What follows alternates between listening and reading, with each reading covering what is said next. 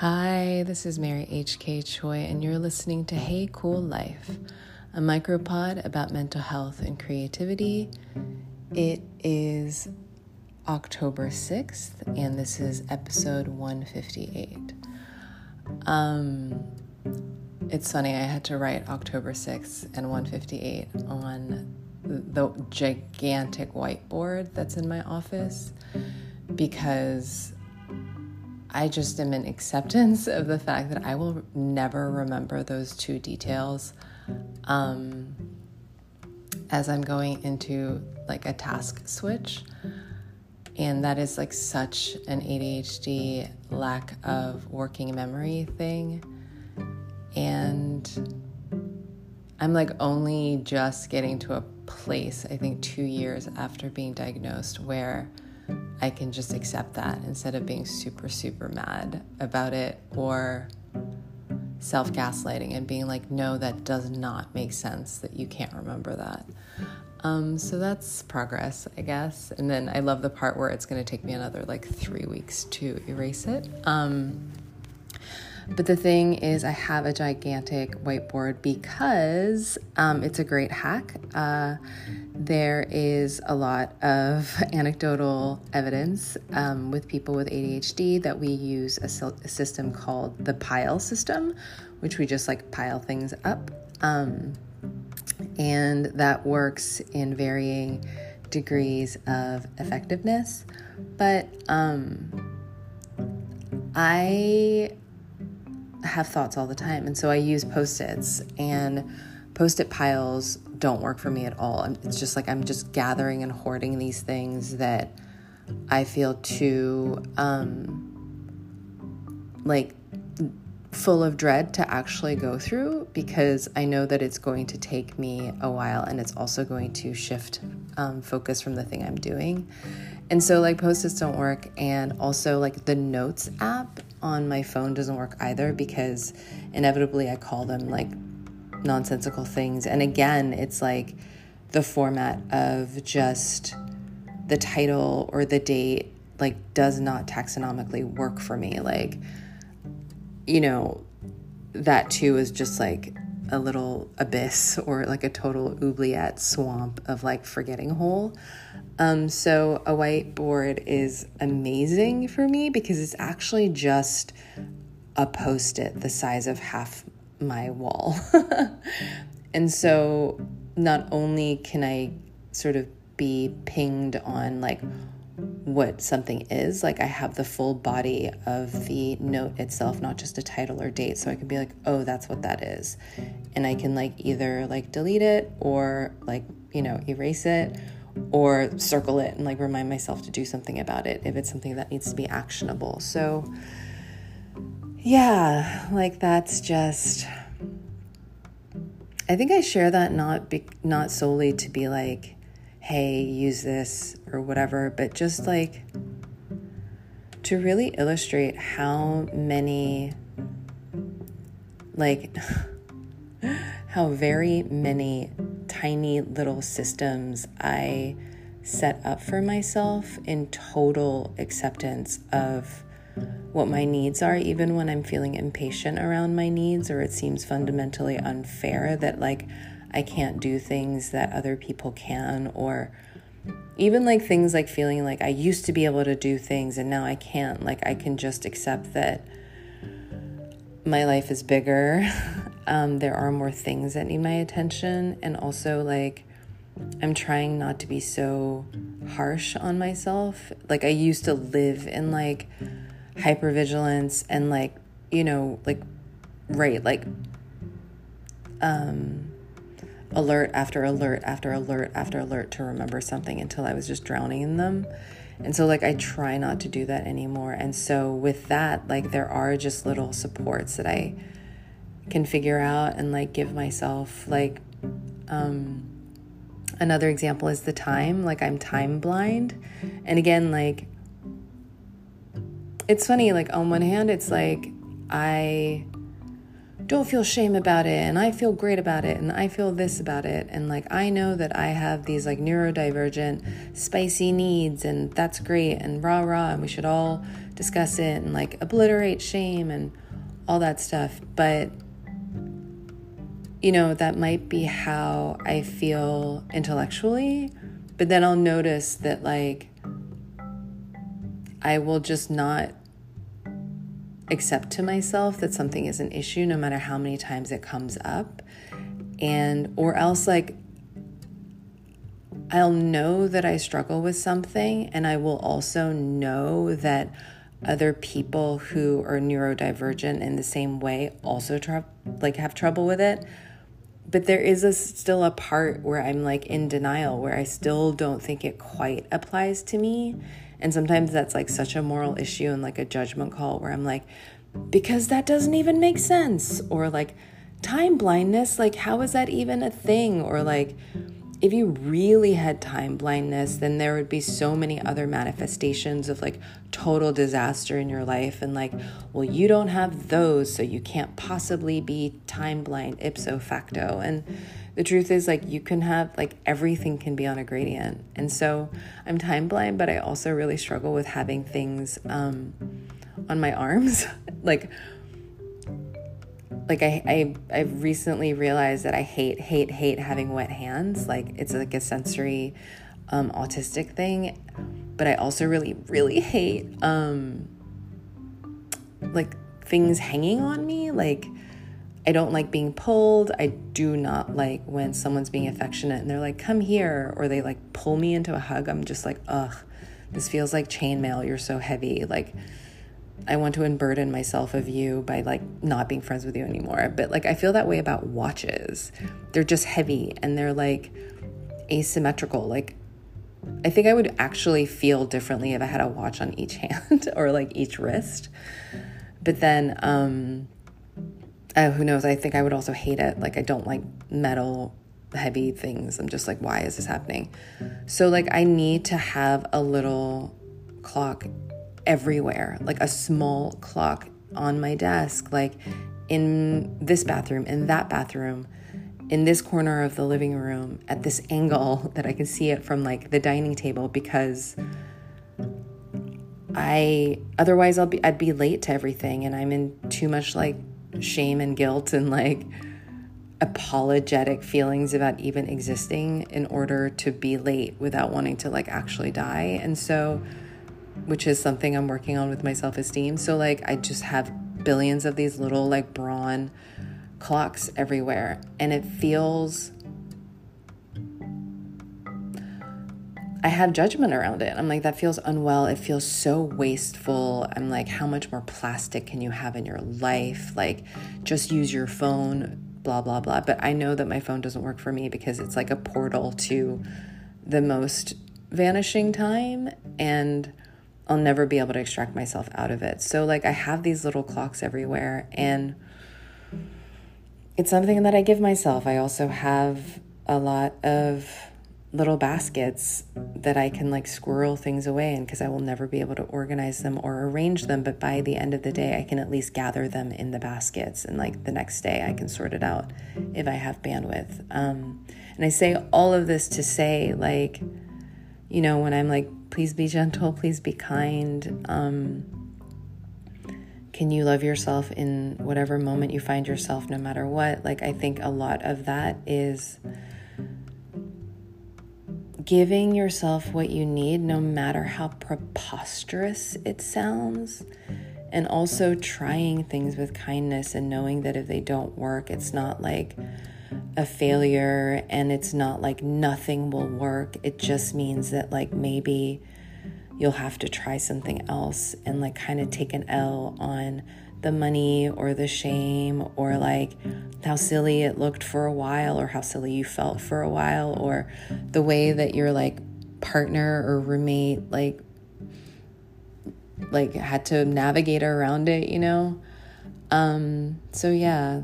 And today, like, I'm really tired. My um, Sam's family, my partner's family, even the fact that I said his name just now really feels like an indicator of how tired I am. But they're in town staying with us from overseas. And, you know, as with people who have family who live far away, it's like I wish we could titrate and see each other for lunch every other, if not third weekend, but now, you know, the only sort of visiting modality is just like an entire week in your space all the time. And so that's that's hard, you know, like I again, I didn't know this was like a neurodivergent thing or a neurospicy thing, but like I struggle with people having I struggle with having people at my house. Like and so this does feel like a sustained thing. There is some mechan- like machinery in my brain that's whirring and like not like quite steaming, but it's just extracting energy from me like pretty constantly at this back of my I don't know, operating system.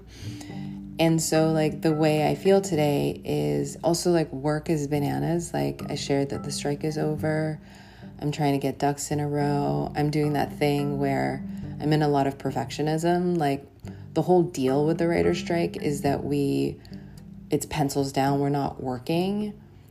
But so, like, but, and yet there's a part of my brain, again, probably with, like, I don't know, like time and like object permanence, I don't know, but like, there's a part of my brain that's in hyperdrive perfectionism where it's like, they have been waiting so long for you to show them your work or to like you know, like, or like in the last five months, like you should have shored up your like coffers. So now you can prove to them that you're worth working with in the future, like rah, rah, rah. So, like, I'm doing a lot of things that like are like tidying and nitpicking, which just completely sends me.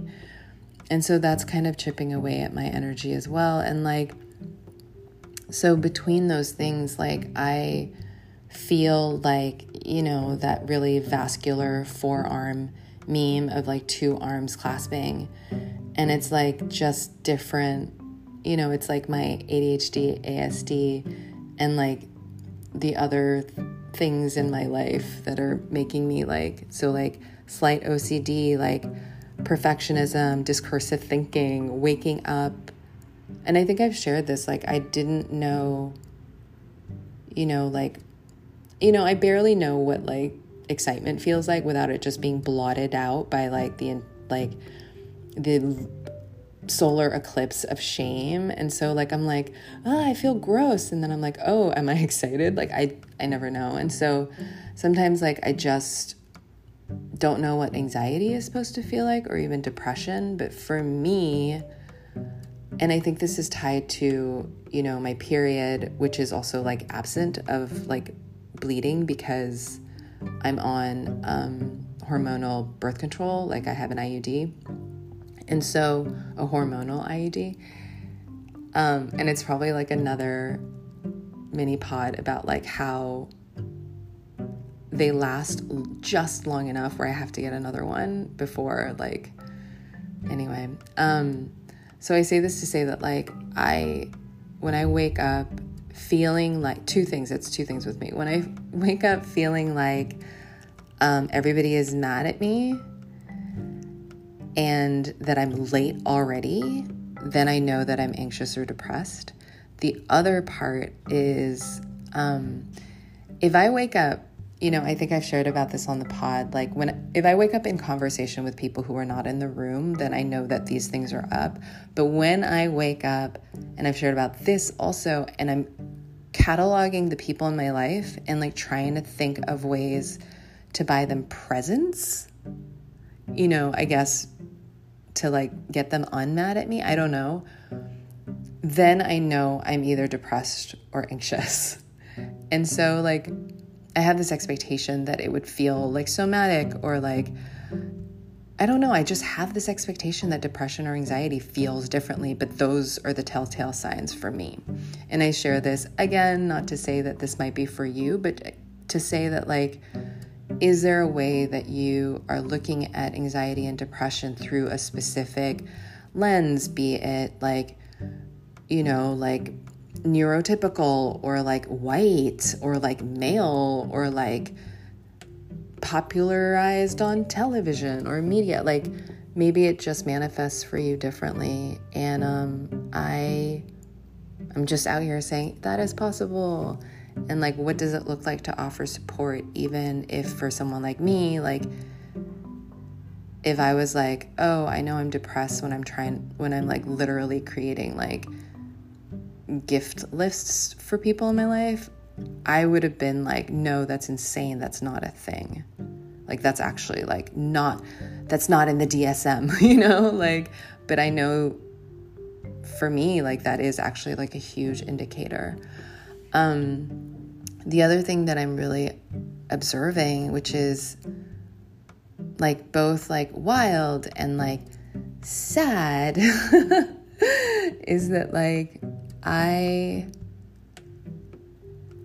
am really tired, you know, like I feel like again, like that some energy is like leaching out of me. Also, it's been unseasonably hot in New York, which totally sends me because it feels like a surprise party like every moment where I'm just like, ah, and I'm like, oh no, like I have to not only do my work and like be present with my partner's family, but I also have to have the most spectacular time ever because this is like, this is bonus summer and like winter is just around the corner, you know, just all of this stuff. And like, even that, like, even it being nice outside is basically like abrading um, any reserves I have, um, which, whatever, I'm not going to cast judgment on that. It is what it is.